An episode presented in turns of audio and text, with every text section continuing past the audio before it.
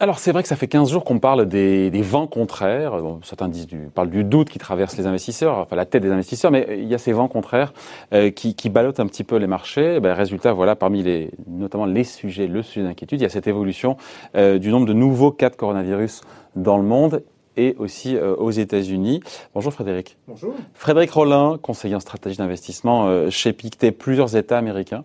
On est vraiment dans l'actualité. Là, on a vu le, euh, le, nombre de nouveaux cas de contamination s'envoler, ce qui a poussé, ce qui est pas rien, c'est assez significatif. On a vu Apple, la marque Apple, qui nous dit bon, dans quatre États, nouvelle fermeture de magasins.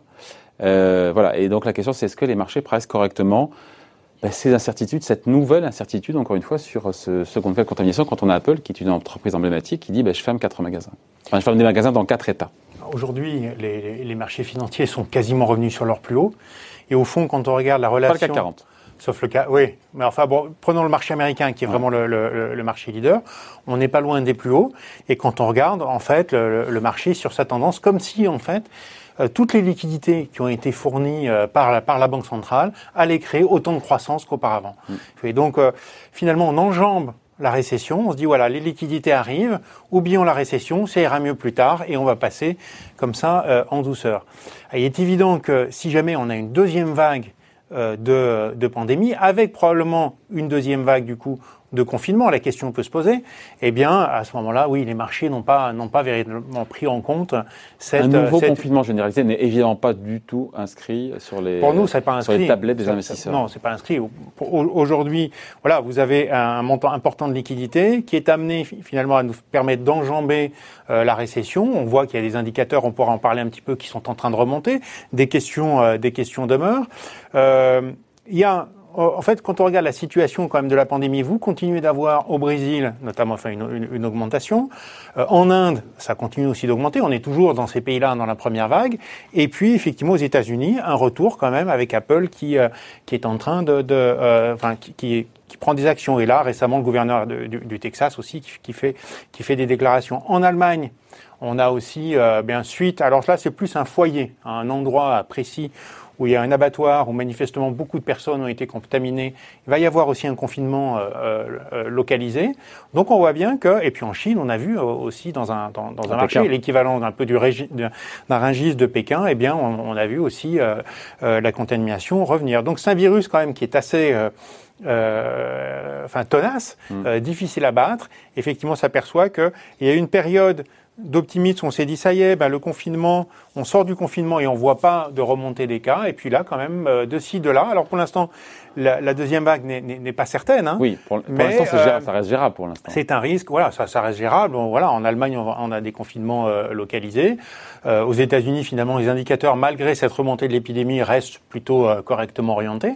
Donc il n'y a pas de certitude hein, sur une, une, deuxième vague, mais on voit bien quand même que les marchés sur ces niveaux-là n'en prennent pas véritablement compte. Parce qu'en fait, tout ce qui peut éloigner les marchés justement de ce scénario qu'ils ont acheté, ils ont acheté la reprise en V, surtout aux États-Unis, une reprise qui est de l'activité qui serait qui serait rapide. Donc ils n'ont pas apprécié, on s'en souvient, on l'avait peut-être commenté ensemble, la sortie de Jérôme Powell en disant mais ça prendra plus de temps que prévu. Et donc euh, tout ce qui peut éloigner les marchés de cette, encore une fois, de, ce scénario de, reprise en V pousse à la consolidation.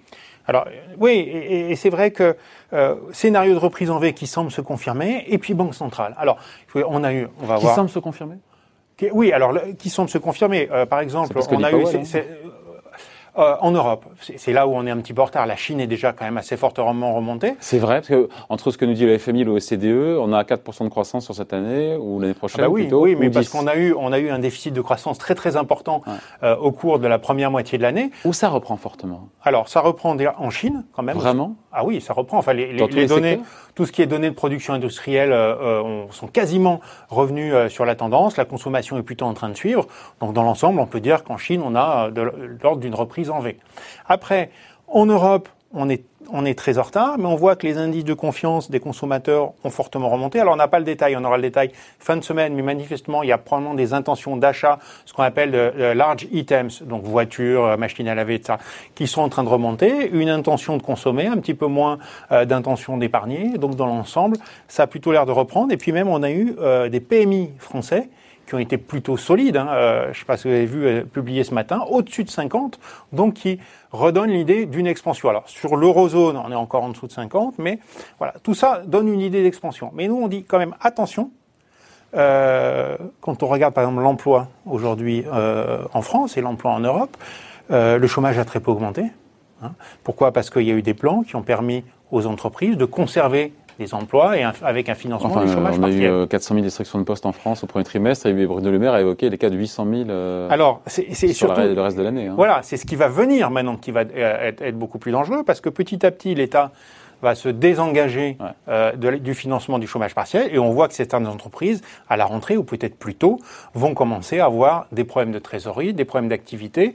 On voit même voilà euh, Lufthansa ou d'autres d'autres euh, entreprises de l'aviation aussi qui sont plutôt en réduction d'emploi. Donc on est peut-être sur l'activité finalement au meilleur au moment où on sort du confinement et on est encore financé. Attention à la rentrée quand même, là où le financement sera réduit, les entreprises vont se retrouver, Ouais. je dirais, Avec- face à une ouais. réalité quand même. Avec ce risque sanitaire, on finit là-dessus, qui reste toujours comme une épée de Damoclès. On pensait que la crise sanitaire était derrière. Elle l'est matériellement puisqu'on est déconfiné, qu'on a de plus en plus de liberté, etc. Mais euh, l'histoire n'est pas finie, je veux dire. euh, et les marchés faisaient comme si finalement, pour l'instant, pour l'instant, c'est gérable. Les marchés faisaient comme si c'était derrière. Et c'est là peut-être on est Moi, je pense devant de, de qu'aujourd'hui, surprise. aujourd'hui, oui, le risque sanitaire est, est peut-être insuffisamment et probablement insuffisamment pris en compte. Peut-être aussi que les marchés se disent, après tout, deuxième vague de confinement, deuxième vague d'aide de la part de la Fed, de la BCE, etc. Nous, on se dit attention quand même.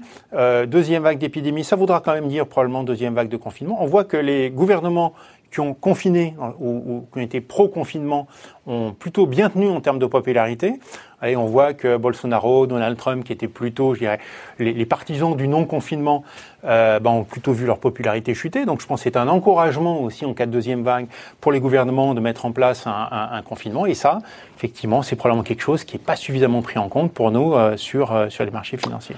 Voilà, merci beaucoup. Point de vue signé donc Frédéric Rollin, conseiller en stratégie d'investissement chez Pictet. C'est celui-là, on, en reparlera évidemment. Merci beaucoup, bye. Merci.